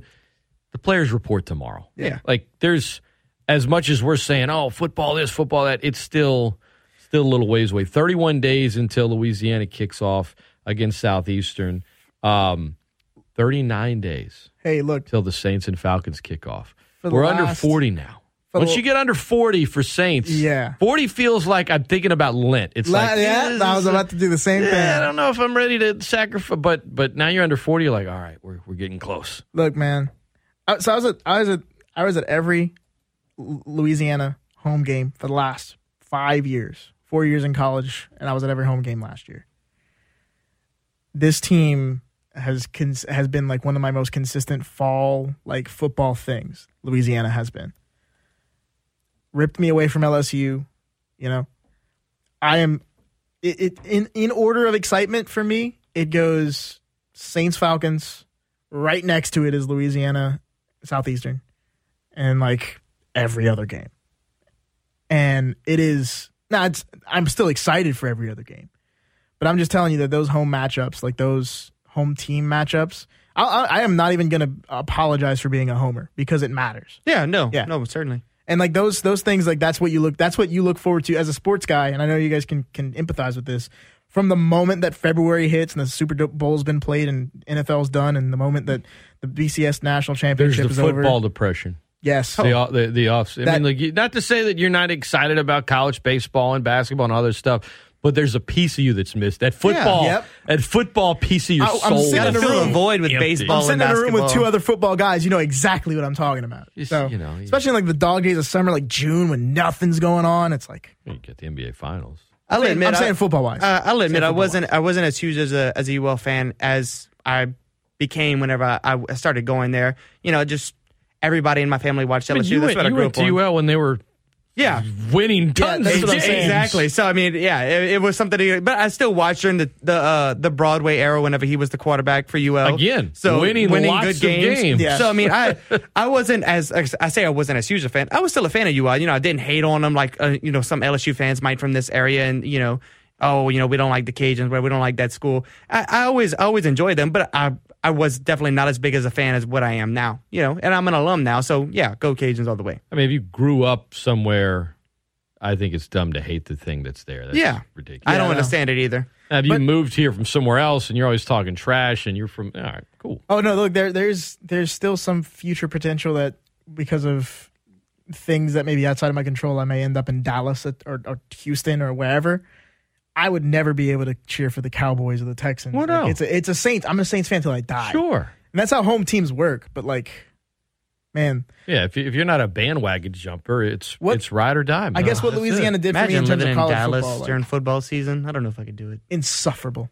I don't know if I could do it. I mean, I just imagine if you're, I, you guys are young. I mean, y'all have seen the Cowboys win what three playoff games in, in your entire yeah, life. We've had the good end of it. like the longer cow, the, the older Cowboy fans, it's like y'all got a lot of Super Bowls, y'all got some great memories. The younger Cowboy fans, I'm like, Look, all you know is disappointment. one of my and still Like you, but but the, you know you stick your chest out like oh look five rings. It's like you didn't get to One of the- experience any of that joy. Yep. You know what I mean? One of the biggest Like if I met a, a an L, look LSU fans, football fans, you got to experience three national titles. I'm Yep. sure they're all blast. If you're like an LSU fan in their 40s or 30s and you're like 1958 baby, it's like okay, you you, you know, like you. I, if you're having an argument of overall program, it, if if it's within a debate, sure. But if you're like celebrating it like you like lived it or were a part of it, it's like, man, you were swimming. You weren't even Yeah. born. You know what I mean? I Yeah, for sure. It, it just, I using it for a debate when comparing programs or franchise or whatever is fine. Using it as trash talk when you're a 25 year old Cowboys fan is lame. yeah. Yep. Agreed. It's like Grow up. Move on. you what you you weren't you weren't weren't even there. around. What are you doing? They're three and ten in playoff games since 1996. Like, come on, Uh, they're Look. they they oversell and underdeliver every single year. It seems like. Hey, one, of, one of the darkest family secrets my family had was we had a coat closet, and in that coat closet was a Dallas Cowboys jacket. Guess what? Guess of what? The darkest secrets. Wow. Guess what? As Oh, soon as wait. as soon as we got old enough to do some One cleaning of the darkest secrets. when, as soon as it came to cleaning out that closet, that Cowboys jersey went where it needed to go. Uh, no, not Wait, jersey, coat went where it needed to go. Why why, why was there a coat? Because so, uh, my dad had admitted to me that back when the Saints weren't as good, he wanted to root for a winning NFL Yeah, team. I don't I don't like your dad. You know. he came around. He came around. I don't think I like your dad. He came around. Quit on a team Without root hesitation. for the best at the moment and then come back later. I got nothing for you. You're, you're at a different section of the bandwagon. God just denounced your dad. sorry, sorry, Hey. Mister. I, I I see. You know, No, I- he he. Not. I, I don't. It was I, like I'm a family sure, thing. I'm sure your dad's fine, but And as that's a- great. From, from a sports fan standpoint, He's a little got, shady in my book now, though. I got, for I, that. got, I got no respect for him. Yeah, I don't know if I from can- a sports fandoms as a man. You tell me he's great. I, I respect the hell out Genius, of him. Genius, man. Smart I, I guy. res- respect his smarts. Just not smart when it comes to you know sports fandom and Wow. you know. a little shady in my book after your bandwagon. you just like you that. just put your dad's. Dir- you said dirty, dirty. Yeah, that secret. is dirty. You're right. And Well, this, I mean- you, you you're on the sports airwaves, man. You just you just put a target on your dad's How would your dad feel about you? Just My mom's probably listening right now. My dad can't listen because he's out of the country. How- My how would- mom's how would he probably listening. feel She's about gonna, I'm going to get a text about this later. about you sharing with the world that he admitted to you as his son. Did he? Let me ask you this. Let me. I'm going to try to redeem your your dad here. Did he say? All right, I admit it, son. I made I made a mistake, and I don't want you to make the same thing. Did he Not- use it as like a teaching moment? it was like you, it was definitely like a stick with it kind of thing because he's like you gotta understand these, these were the ain'ts. These were the paper bag days. Mm-hmm. and he was like it was a family thing because his granddad my, my my granddad sorry my granddad his dad did the same thing. His his dad my my uh, I'm gonna keep doing this backwards. My granddad was actually a Cowboys fan primarily wasn't really a Saints fan at all. But so he was like no you got to stick with it. Like he's like you he's always telling me, and I remember Scott, you saying the same thing. You've never seen a losing Saints team. You've never seen the bad Saints teams. You didn't get to experience that, Are you telling me that? huh? Oh, he was telling you. He told me that. Yeah, yeah. He was telling me that. I've like, seen it, brother. That's what I'm saying. I'm saying you te- you told me the same thing. Like you've mentioned that to us as well. That we've never seen like losing Saints teams. So he's like, be thankful and stick Really with them when they get bad. Yeah. You've seen seven and nine. You haven't seen like No, rock he- no, he's talking yeah. about bad, and, and he was like, stick with them if they get bad because you know you know that they'll come man, back. There to was the, the, the thought of the Saints even like getting to a Super Bowl was it was like a it basically it would be like you dreaming about like winning the lottery. Like it was it seemed that far from reality Yeah. for many years and then it was like they can't even win a playoff game. Like they're not on the big games. They're not talked about. They're just bad. They're this. They got these problems. It's you you can yeah. when they won that Super Bowl for anyone that like you know, and especially someone like you know my parents or my mom who like was at the first game ever in '67 and grew up down the street from Tulane Stadium and all. I'm just like they. They, I, I came around and you know I was I'm old enough to remember pre Dome Patrol, but then I was young when the Dome Patrol and they Yeah. they went a playoff game, but they were still like fun, and then they got bad and they were bad, but like I didn't go through the first when they didn't have a winning season for 20 years. Like I wasn't there in the 70s. Like those those Saints fans that stuck with it when the Saints have won, my utmost respect. Yeah. when the Saints won that Lombardi, every man in my family cried. Oh yeah. Every man in my family Well, cried. I hope your dad didn't. He did. not No, he didn't deserve that. he doesn't deserve. He doesn't deserve to enjoy that. He can't. No, I, no, no. He he he quit and came back. I hope he was crying out of shame. oh my gosh. Honestly, you, you Scott has a he point. has no idea what to say. I, I right now. don't know what to say. Like you're talking about my hero right now, but no, I mean, you know, I mean, it was one of those things. Also, both my brothers, like you gotta understand. By the time my brothers were born, now my oldest brother's 15 years older than me, so this is a big, big age gap. Yeah. My dad was already past that. Like he had, he had, you know, he'd come back home, he realized the error of his ways. Okay. All right. Good. All right. He's He was, back. He's back. He was in the he's fold. Back. He's back in. He was in the fold. Like this He's was. I'm talking in. like this. This is like an issue in his 20s. He had been turned to the dark side for a Yeah, like he, you know, you know how some people go to college and they go a little bit crazy. Yeah. his crazy. He went through a was- pre midlife crisis. But he but he made up for you. All right. fine. He he all all three of his kids, myself included, were raised Saints fans and will probably die All right. Saints. All right. fans. All He right. still didn't deserve to cry for that Super Bowl, though. Let's just be honest. He went to the darkest of the dark. He could have went to the Packers. Anybody so like that? funny. He went to the no, no. Cowboys. No, no, no. You can't. You can't leave. Period. I mean, back then, uh, what, what what year do you think this was when he did that? Like around what Must have time been- frame? Must have been the 80 because he was talking about the paper bag. At days. least he didn't go to the Niners at that point in time. No, he the was- Saints in the '80s. So pre, yeah, I guess. Cow- I mean, the Cowboys. It is, is pre Dome Patrol. Yeah, my dad was one of those guys. He was also always like a student of the game kind of guy. Mm-hmm. So like he was, he, he would watch the Saints. He would watch the Cowboys. like Tom Landry. they were the only other team in town, Mm-hmm. uh, in town, you know, in the area. And then, but then he was like, he was watching every foot, every Maybe NFL he was football just game. crying because he's like, I, I'm emotional, but I'll, I don't know.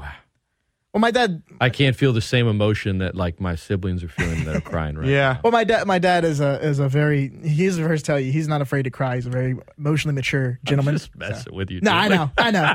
But like, I got to I got to go to bat for my pops though. Come on. You should. You should. I always go Especially back for after my airing out. Yeah. that's what you, You- call you- yeah, you the started this, dark, you have to defend dirty this. family Well, I mean, secret. It, come on, if that's the darkest secret my family has, that's not a big Listen, deal. I know I know some lifelong Cowboys fans, and um, they're not like Norman Locke. They're they're not annoying. They're actually, you know, Oh, close your ears, they're, Norm. Close they're, your ears. they're good. They're good. They're That's good funny. folk, and um, Close your ears, Norm. you know, I uh, you reach a certain age where legitimately, like, I they're not. Anno- I like feel. I don't. I don't like.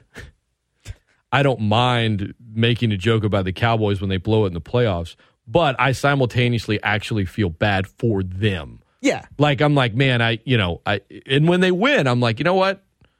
I don't root for the Cowboys, but I'm genuinely happy for you. Yes. Now, with the Falcons, no, like No. You, you know, I, Yeah, I don't, no. I don't know a Falcons fan. I mean, I have no need to, I have no reason to, and I would have no desire to ever be happy It's or sad for them. I, I went would to only, school with one. I would only revel in their misery. one just joined my fantasy football league. Ugh. And I, we, he- we, he came into the group chat. Everyone was like, "Hey man, how's it going? What's your favorite team?" It's always the first question we ask when someone who joins the fantasy football league. He goes, "Y'all gonna smoke me?" And I was like, "We're like, say it, bro." He says the Atlanta Falcons, and just message, message, message, message, like miles of messages I'll, I'll- appeared. In the I'll tell you chat. one one thing about the Cowboys, and this happened a few years ago to me. I remember seeing this is when I was still in high school, uh, which wasn't that long ago when you think about it in terms, but uh, Hey, it's qu- about a quarter of This your was, life. yeah, this Yeah. was back, you know, and this was back in Nam. 2017. It's about a quarter of your life, But bro. I remember seeing uh one of my classmates that I went to school with, huge Cowboys fans, and he had the nerve to say "Go Cowboys"? G A G E A U X. Like no, no, no. He had the nerve no. to say. You mean he had the nerve to spell it out? yeah, he out? spells it out like hashtag Go Cowboys. Ah. no, no, take it off now. That does not belong there. My my fist just clenched. How about them Cowboys? oh How my about goodness, them the Cowboys? audacity, the audacity. Yeah, man. They, uh, Nothing makes me happier than Stephen A. Smith sarcastically shouting out. How about them? Cowboys? they are polarizing. They draw a strong reaction. They apparently cause smart men to do terrible things. Old secrets. Uh, Shout out, uh, Dad. Old secrets exposed. Love you, Dad. I wouldn't be here without you. Uh, shout out to Nick's mom and dad. Uh, that was that was funny. Didn't didn't think that segment was coming, but here we are. But yes, tomorrow night football is back, according to Nick. Woo! At Tom Benson Hall of Fame Stadium in Canton, when the uh, It's actually lost- called Tom Benson Hall of Fame Stadium. yeah they That's yeah, awesome. he he he paid for it got refurbished a little bit and and so they changed the name. That's of it, awesome. Uh, several years back when Tom was still alive, but Las Vegas versus Jacksonville, one of the great rivalries in American sports. Oh yeah. Oh yeah, for sure. Legendary, ancient. I mean Collinsworth, I, Tirico. Good luck to him, man. This is this is when they got to be like Vin Scully.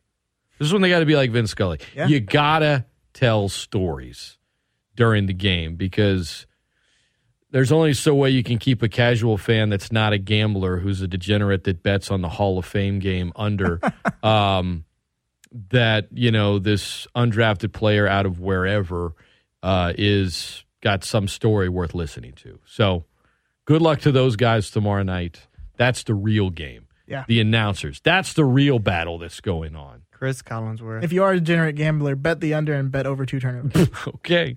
Well over two turnovers. well over two. There's no way it's just two on the board. I think I think it's like two or There's- three yeah, or four. It probably should be like eight.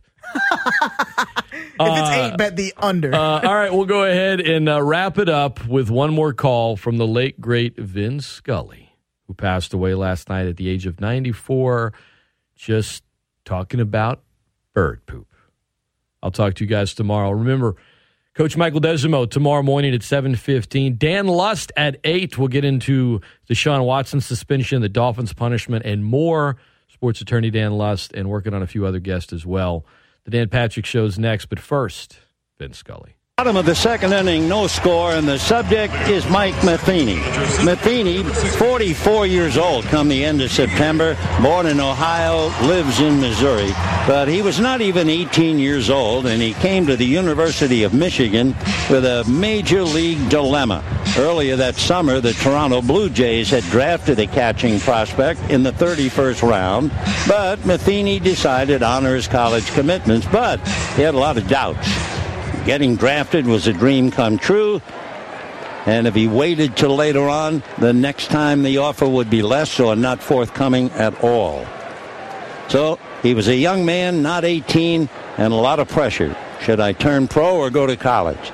Major League Baseball rules allow players to sign with teams up until the player officially enters college full time. That's the key, full time. Anyway, Matheny showered, ready to go to class for the first day. Walked out of the dormitory, stomach knotted, and a pigeon defecated directly on his head. Now, conventional wisdom would suggest the bird bombing was a sign that he should hit the road. But Matheny had to go back and clean up. The pitch to Uribe, a strike, 0-1 the count. He went back and showered and cleaned up and decided all of a sudden he was at peace. I'm going to stay here. I'm going to go to college. And there was one other thing that happened. The strike one pitch swung on and missed 0 2. Matheny went to his first class, and when he reached class, he noticed a pretty field hockey player named Kristen. And he would marry her and live happily ever after. And that's the story of Mike Matheny and the bird poop as Uribe hasn't much of a swing as he returns against a great pitcher and strikes out.